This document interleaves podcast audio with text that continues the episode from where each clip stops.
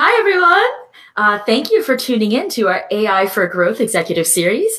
In this interview series, we learn from the top executives at global companies who have successfully applied AI to their companies. Today, I'm sitting here with Rumman Chowdhury, who is the global lead for responsible AI at Accenture. So, Rumman, tell us a little bit about yourself and how you got into AI. Sure, and thank you for having me, Maria. I'm really excited to meet your audience. Um, so, a little bit about myself. I am a rare bird in Silicon Valley. I come to data science from a social science background. So, I'm one of the people who came over more from statistics and less from programming, um, which has certainly informed my role as responsible AI lead. So, I came to Silicon Valley um, actually while finishing my dissertation. So I hadn't finished yet, and uh, I do not recommend anyone try to do what I did, which is work. Really, isn't that, isn't that the classic Silicon Valley thing? Like, go yeah. do something cool before you finish school. yeah, well, and then, but I, I also was trying to finish my dissertation while working full time, which was not mm. the easiest, and one does not have a social life when you do that. Um, mm. So I worked as a data scientist, and then I was actually teaching data science at a boot camp called Metis um, and then Accenture found me, and they had this interesting new role. Um, they, you know, no one's ever held this job before. The field of AI and ethics was brand new, and they didn't really know what to expect. And mm-hmm. they actually needed somebody who was not just a person who knew data science and AI, but mm-hmm. understood human beings and social behaviors and things like that. And there I was. Yeah. So tell us a little bit more. What does your role as global lead for responsible AI actually entail?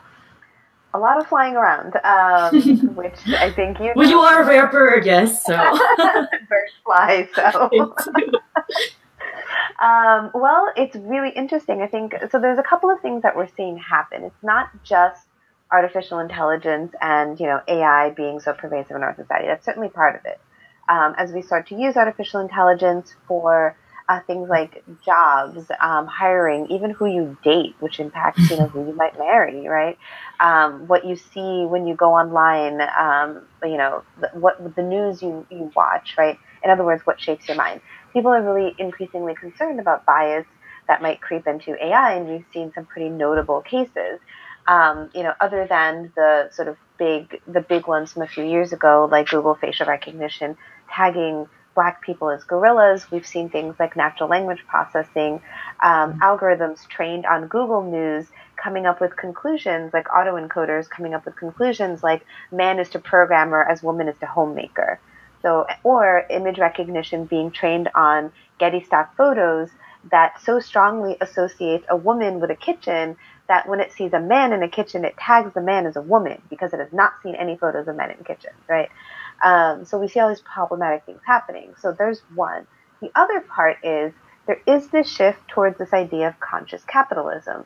And what that mm-hmm. means is that it's no longer sufficient for a company to say, oh, I'm regulatory compliant and I'm fine then. Like, it's not, it, we as consumers now consider it the responsibility of an organization not just to be legally compliant, but to do good. And that's because regulation has had a hard time keeping up with technology. So yes, it is not illegal to tag black people as gorillas, but you should know better, Google, right? That's sort of the, what consumers are saying. So we're seeing a shift towards more mindful, ethical capitalism, which is going hand in hand with the pervasiveness of this technology.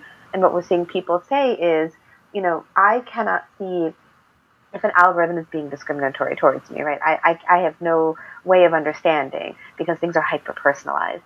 Um, so then you, company, it is your job to make sure that things are ethical and thoughtfully produced so that, you know, the outcomes that I see, um, you know, aren't being biased in a way that I have no control over.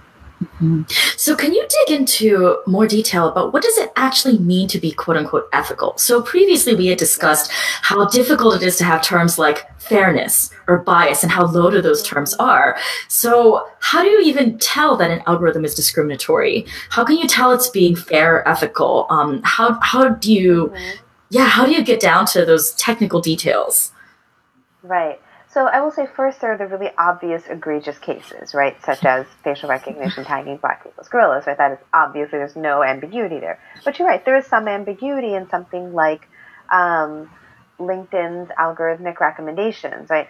For me personally, it actually gives me pretty terrible um, mm-hmm. jobs. It, it, will still recommend entry level data science roles, and I haven't been an entry level data scientist in years.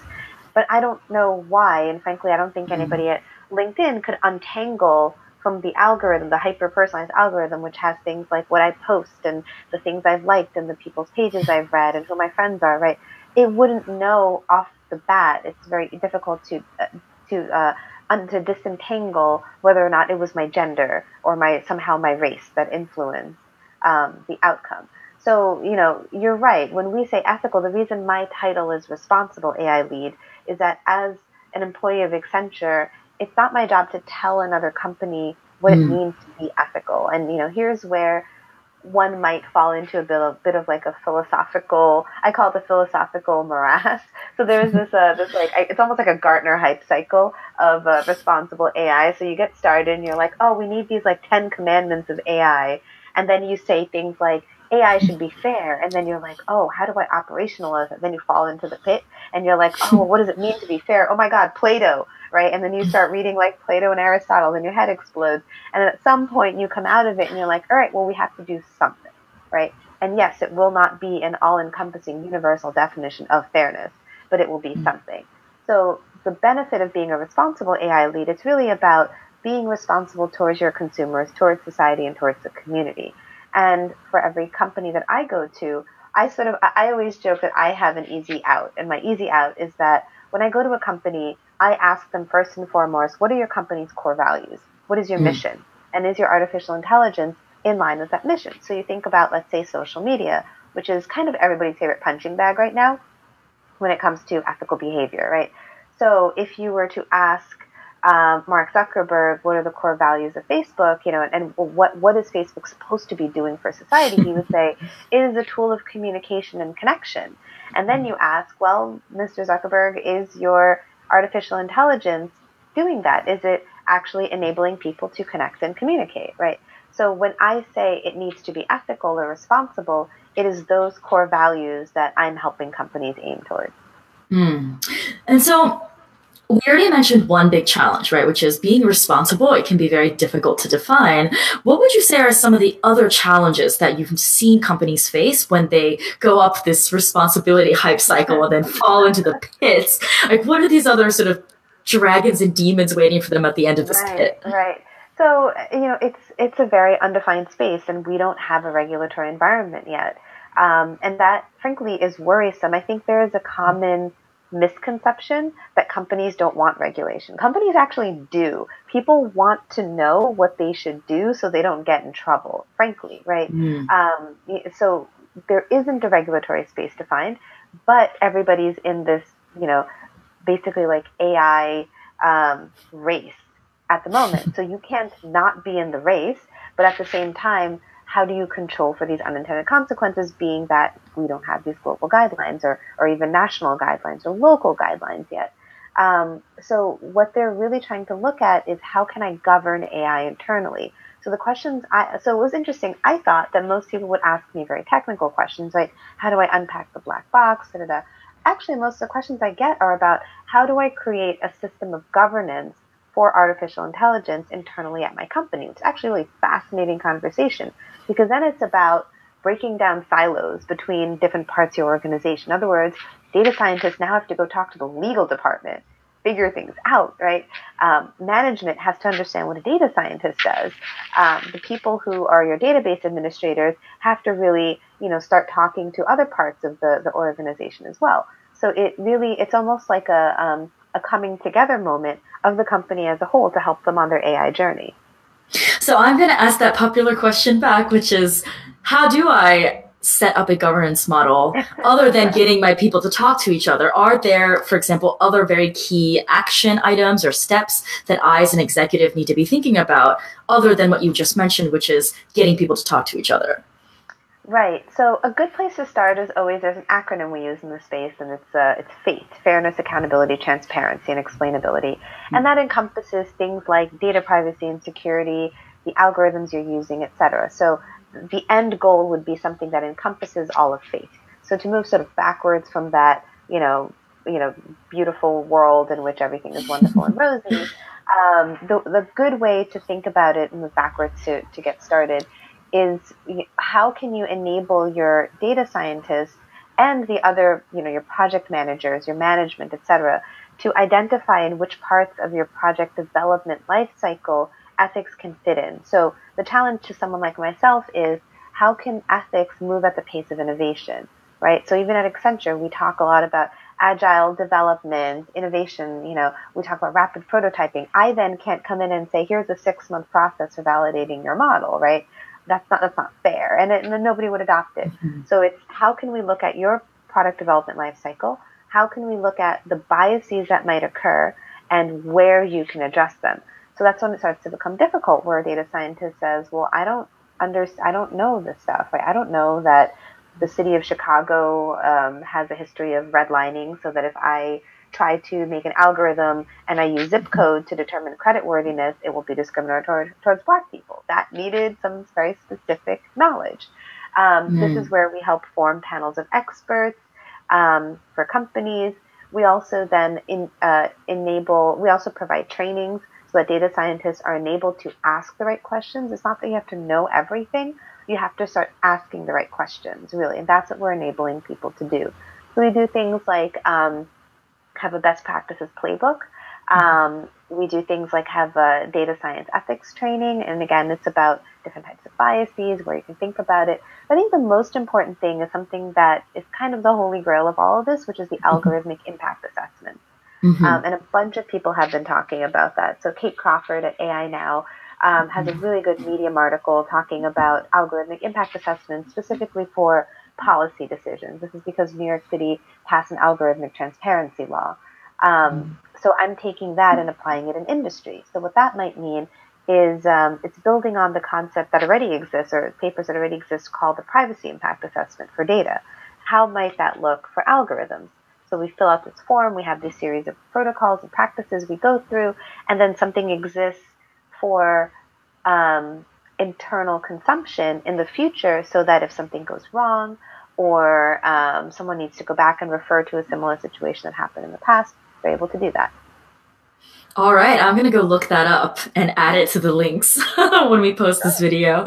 Um, so going back to what you were saying before about figuring out how ethics can go at the pace of innovation and figuring out where in your current process, workflow, or development you can fit in ethics, where have you noticed are some of the best places to open that ethical question? And what are the questions that data scientists, data scientists should be asking that maybe they're not right now? Mm-hmm. Um, and this is where my social science background comes in quite a bit. Um, when I was teaching at Metis, the one thing I noticed was that sometimes when people with from a pure programming background, um, hard to remember that data is about people. And as a social scientist, that's the only way I, I think I, I mm-hmm. cannot think of data any other way, right? Um, but I realized that for my students that came from pure mathematical uh, backgrounds or pure computer programming backgrounds, data was a grid. Um, and that grid, mm-hmm. you know, and it was the grid was almost like a, a, a holy grail of truth.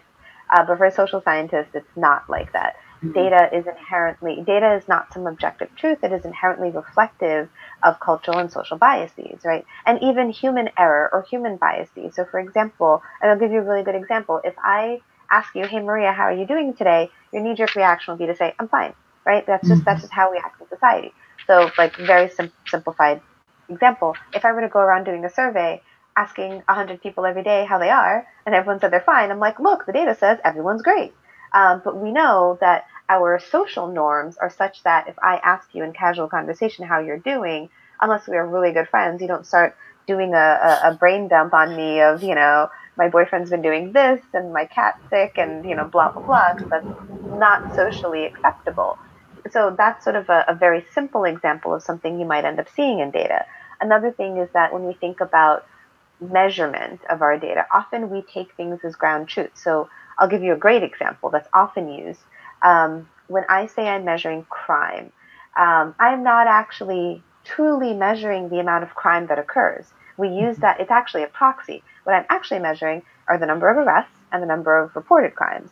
So one can imagine that really bad neighborhoods where crime is rampant, people probably don't even report half the stuff that happens. Or mm on the other end, extremely affluent neighborhoods where there's a bunch of you know really rich kids, um, people may not report crimes either because they're afraid of people with wealth and power. You know, there's so many social considerations that may come in. Um, so there's a lot of interesting things to think about. So it's getting data scientists thinking about how their data looks in the real world, in the wild. And also in Silicon Valley, we answer our own problems, right? So we are all quite similar to each other. Um, we come from even yes, there is variation, but we come from quite similar backgrounds. Most of us come from privileged enough backgrounds, right? Most of us have a good working knowledge of technology. But it's hard for us then to think about how might a disabled person interact with this thing? How might this impact an elderly person or a minority or somebody who's low income? And it's thinking about data in these ways. And it, what's interesting is that I think once you start asking the right questions, people's brains really start to work. Because I think as human beings, we do we do all have a bit of empathy in us. It's just that we've never been asked to apply it to data. And then when we do, we're actually able to start thinking of the interesting questions. So the second part was like where in the life cycle. Um, the most helpful thing we help we do with companies are design led thinking workshops, and mm-hmm. it's to help them conceptualize the project. So I actually um, have run a few of them at conferences just as like a bit of a teaser. I want to take one. yeah, I actually yeah. I did one at the Rework Summit. Oh um, no, I wasn't there. Well, I will I will sign up for your next one. Yeah, no, well, you were. It was the day you were emceeing, so oh. um, oh. it was. I had an um, excuse. Yes, you did have an excuse. So I might actually be doing it in the one next year as well. Mm-hmm. Um, yeah, it'll probably be be evolved by then. But my, one of my favorite exercises is to think of. I call it break your toy. Um, so I have people, we have people go through this exercise with a prototype a project or something, and then I tell them, imagine you want to break, you want to game your own system. You want to lie, cheat, steal. You want to, you know, completely cheat the system. How would you do it, and what would you do, right? Um, and then you get people, because we, I think a lot of us like to think very positively. We like to think everyone's going to interact in a very literal way with our tool, but that's not always the case. Um, and sometimes these edge cases are what we end up seeing in AI, right? So then I think about, well, how might you break this tool? And then people start to come up with really creative solutions of, well, if I were trying to hack my own system, here's how, how I would do it. And then the next exercise is, all right, now think about how you would fix it. And then often that's when people start to really see where in my development phase I might look for this thing or test for this thing, right? It might be all the way in the very beginning when I'm thinking about should this be a web based platform or something on mobile. Um, or it could be at the very end when I think about okay, if uh, elderly people were, were, were to interact with this, what would happen and how can I test for this? So there's a lot of really interesting exercises people walk through. And we haven't even started talking about algorithmic fairness yet. We're still talking about data and design. so before we talk about algorithmic fairness, I wanted to ask, so not everyone gets the luxury of having the global lead of responsible AI at Accenture to guide them on their you know, responsible AI journey. So uh, you've mentioned a couple things people can do. One is to get more interdisciplinary cross-functional collaboration and discussion. Another one is to do this break your toy exercise where they try to think through um, some of the design challenges that may occur at the edge outside of normal use. Um, what are some other things that it, executives can just start doing, even if they don't necessarily have your advisory, uh, to start doing today to start thinking more responsibly about AI? Right. Um, I think a good thing to do is think about who your target population is and whether your data is representative of that target population. Um, this was, you know, why, for example, Google's face, facial recognition, um, you know, didn't result, didn't uh, identify African Americans, simply didn't train on enough African Americans. Um, and there's some amazing work called Gender Shades um, done about, you know, how these data sets are actually imbalanced, and that is what's leading to imbalanced ultimate outcomes of facial recognition working with near like near perfect accuracy for white men and at about 68%, I think, accuracy for dark black women. Um, mm-hmm. that is a massive discrepancy. Um, so that might be a good thing. Just a really simple thing to think about is what is my data? What do I have? What does it represent? Where might it be lacking? So a lot of it's just thinking exercises. And then, you know, and this is more for executives. Data scientists can run, there's so many things that we can look at as data scientists, but even as an executive to think about it might there be a problem in the data that I'm getting? I mentioned measurement bias earlier. So, for example, if you um, want to understand who's so a classic example would be if I wanted to make a new flavor of ice cream, um, and I have chocolate and vanilla or whatever, and I, I only ask the people who are consuming my ice cream what this new flavor is that they want, that actually is quite problematic because I haven't asked the people who don't eat my ice cream, right? So there's like a sample selection bias here.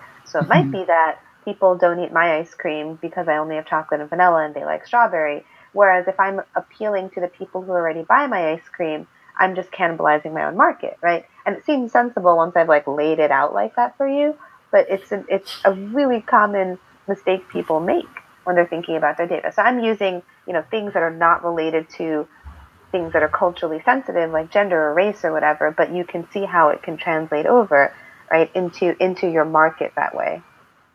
So you've covered data bias, such as mm-hmm. you know having sample errors, mm-hmm. um, and you've also talked about product bias, such as not thinking through how your product might fit people who are disabled or who are elderly or who are low income. Mm-hmm. Now let's talk about algorithmic bias. So what are some of the key things that if a business leader needs to know about potential algorithmic bias?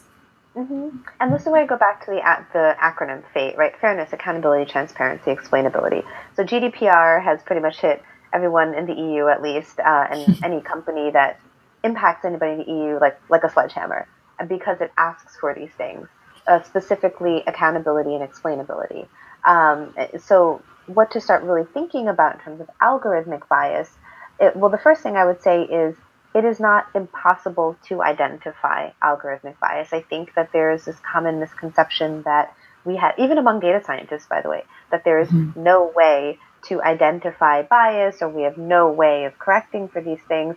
I, I did a talk at Southern Data Science Conference um, a few months ago, and I was surprised at how many people in the audience hadn't heard of the models I was talking about. Um, and I specifically focused on four of them. Um, two of them had to do with explainability, um, and two of them had to do with actually literally correcting bias. So um, first one is actually a pretty well-known one that's almost two years old at this point called Lime, um, or, or the, the subtitle of it is Why Should I Trust You? And it gives you explanations for classifiers. So it's really great if you, so the example they like to use is if you're using, um, uh, you know, a neural network to help a doctor diagnose a disease, a doctor can't just go to a patient and say, oh, by the way, you got cancer. And the patient's like, you know, how do you know? And doctor's like, I don't know, the AI told me. Like, doesn't quite work that way. So it provides an explainable outcome to the doctor. A second one, which is super interesting, like I like super nerd out about this one. So it um, uses it, it, it creates good explanations of visual classifiers using natural language processing. So, for example, if I showed you two pictures of birds and one was classified as like, I don't know, a sparrow and the other one as a cardinal, and I asked why, you would say something that differentiated the two because you would say, oh, the cardinal is red and the sparrow is brown, right? But an AI doesn't know to do that if you're just constructing reasoning. What it probably say is, you know, bird X is a cardinal because it has wings, and you're like, that's not useful. All birds have wings. So it actually provides a unique uh, description of of the image. So again, helping with explainability. And the last two I looked at, one of them is a super popular paper going around right now called Counterfactual Fairness. Mm-hmm. Um, there's actually a few yeah. of them. One was published by Turing, one by DeepMind. Counterfactual fairness, like I, I like speaks to my heart because it's about causal, it's about causal reasoning and causal relationships, which is like actually quite like a, a different branch of this work that um, really it's more social scientists that have done it. And so if you want to read up on causal reasoning, Judea Pearl is like mm-hmm. man yeah. right? Yeah. Um, so it uses that to identify counterfactuals, meaning I gave the, the LinkedIn algorithm example earlier, right? So um, let's say I I think that this algorithm's being biased because of my gender. What this can do is basically switch my gender to male, and it sees if I get a different outcome. And then if I do, then it knows that it's biased and actually corrects for it. That's a super interesting one. And the last one is called Transparent Model Distillation, published by Microsoft Research, which was a really like it's like it's so simple. It's like it's like the paperclip, right? Where it's like so simple, it's like amazing. Um, mm-hmm. Where you have two models uh, that are trained. One is trained. Let's say you have like a complete black box model, no idea what it's doing. That's like a teacher model. You train a student model, which is much simpler, like literally like a regression model on the on the outcomes of your um, neural net or whatever. Then you have a second model, again, really simple, explainable, again, linear regression, let's say, um, trained on the actual outcomes. So you take these two easy to explain models and look at the difference between them, and the difference between them would be bias. Mm. I'm like, duh. It's like so it's so complex. It's simple. Like it's brilliant. Yeah. Um, that's one of my personal favorites right now. So those are the four papers I presented.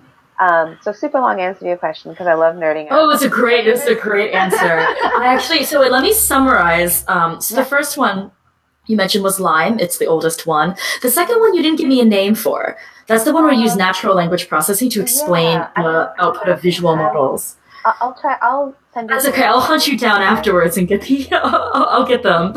Um, and then the third one was counterfactual reasoning, Judea Pearl, and the last one was the transparent model distillation, which came out of Microsoft Research. So I'll make sure that all of these links are available um, yeah. when we post uh, this video. So. Some of these, even knowing that some of these models exist, it still may be difficult to kind of get your whole organization on board that there is bias, right? To your point, like some data scientists are even like, oh, there's no such thing as bias. Like algorithms can't be biased. So you get that a lot. And so right. when you get these kinds of arguments from even very technical, very mathematical people that, oh, bias is not a thing, what is, what are some of your um, arguments against that? Mm-hmm.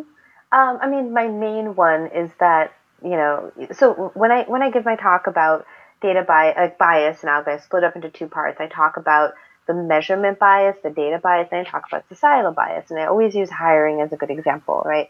So let's mm-hmm. say you want to go and, and you have this data set about hiring, whatever, right? Um, I could have perfect data about the hiring, salary, promotion practices at, let's say, Goldman Sachs, um, and train a model on it and it would almost definitely be biased against women, right? And, you know, is that the real world? Yes. Is that the world you want to perpetuate? That's really the question I ask. Like, I agree with you. It is the real world. Um, but is that really what you want to perpetuate? So I have what I call the three I's about AI. AI is uh, immediate, invisible, and impactful. And this is what lay people imagine AI to be. So to them, AI is this like magical thing, right? It's it's mm-hmm. invisible. So you know, most of the algorithms that run, like people love to anthropomorphize and like put AI in a robot, but that's obviously not what it looks like. Most of it's just like this algorithm and it's running in this magical cloud, right? If you think about how this thing is running, it's it's kind of insane, right? So it's invisible. Um, it's immediate. So if I, I launch this this new change to my algorithm. It happens pretty much right away and it impacts everybody, every all of my users. So Facebook makes a change to algorithm, it impacts hundreds of millions of people throughout the world. And if that is discriminatory, me as a human being, I literally cannot do anything about it. Right? So I, if I if there's some discriminatory outcome, I'm aware of this discriminatory outcome, I have no redress. And actually I'm not even most of the time able to know that a discriminatory outcome happened.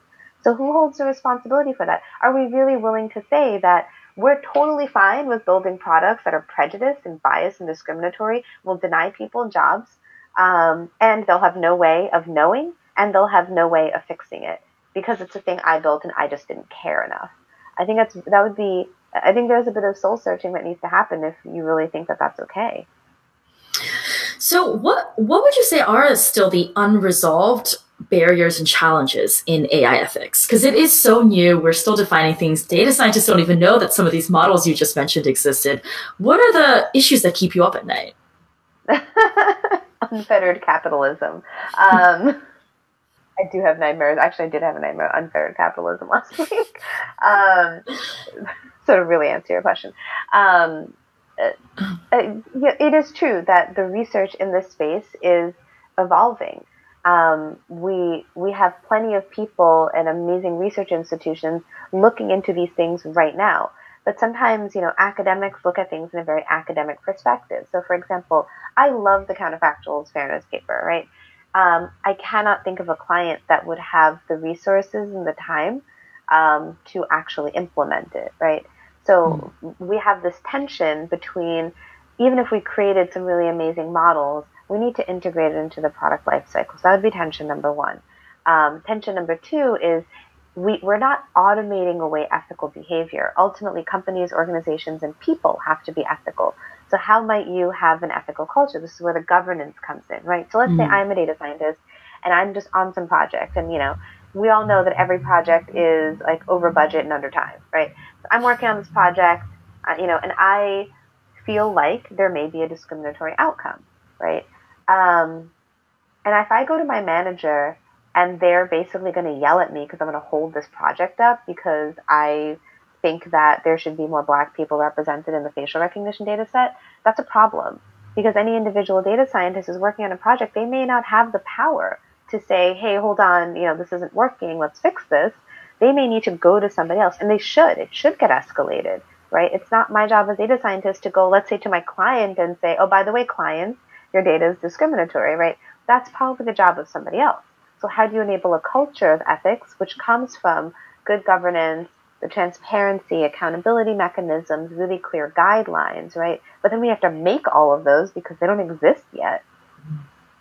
Wow. So, speaking of challenges for, for executives to overcome, you've mentioned a lot of tips.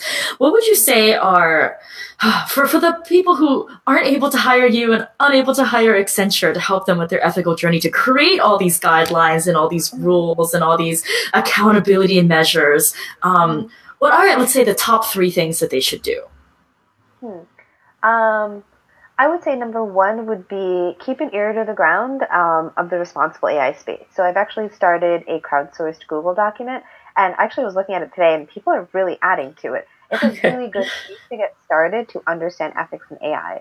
Um, that's perfect. I was literally about to ask you for resources as like my final question, and you just answered it for me. So I will make sure I get that Google Doc and LinkedIn. I will. I will share it with you. Um, number two would be you can actually reach out to a lot of these people. The really beautiful part about being in the responsible AI universe is we're all trying to figure this out together. So we're super collaborative. I mean, I just got off the phone call um, with this group called Rework America, where I'm working with this professor at, at Princeton, where we're going to look at algorithmic fairness for hiring. And I don't know if in another space where I would have ever connected with this guy, mm-hmm. Professor Ed Felten, right? And because we're all in this battle together.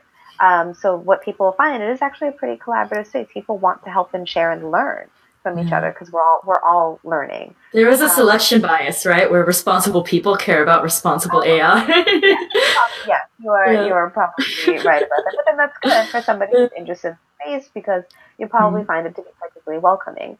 Um, the the third would be, you know, don't feel the need to reinvent the wheel. Um, there are so many really great people building things, and we're trying as much as possible to make things as publicly available as we can. Um, so, how might you then implement this using a diverse set of voices? Um, so, how might you, even within your own company, start to include different kinds of voices in this development process? So, at Accenture, that's that's how I, I always say that we drink our own champagne, right? So, I'm here preaching responsible ethical AI, and we are ourselves going through some of these processes. We've actually paid an, um, a, group to uh, help us, you know, in, actually to assess Accenture because we can't, we're not, you know, I'm not going to assess myself and pat myself on the back about how ethical I am, right? Mm. Um, uh, and mm. it's super helpful to get another perspective. That would be my third recommendation. I like this. I've never heard of ethical audits, but I feel like we should have ethical audits like for our personal lives too. Like, are you being an ethical person? I know, right? Because empathy, like to your point, like ethics is not just a function of the AI or the technology. It starts with us being and choosing to be ethical people. Right, right. I mean, because in some of these models, by the way, when you correct for algorithmic fairness, you sacrifice model accuracy. Mm-hmm. Um, and if your goal is only to optimize, your model, then yeah, you're right. Fairness doesn't fit into that. I mean, it's, it's sort of like a, a beautiful metaphor for what we're talking about, right? If your goal is just to optimize, um, you know, business revenue or whatever overall, um, you know, and you don't really care, then you can do that. Um, and sometimes in the short term, fairness may not be immediately profitable. I do mm-hmm. genuinely think that the sustainability, the long term sustainability of businesses rely on being ethical and responsible because of how just the market is shifting. Um, but sure, if we prioritize short-term gain gain over everything, then maybe it's not worthwhile to be fair, right? Mm-hmm. But if we don't, then we don't. We're not going to have the kind of world and society and culture and companies that we actually can create with all this amazing technology. Words of wisdom, guys. so thank you so much. This was such a fascinating conversation. I have this long laundry list of resources now that I, I would love to dig into myself, and I'm sure our audience will as well. But thank you so much for joining us today. You're welcome. It's been a pleasure chatting with you. All right.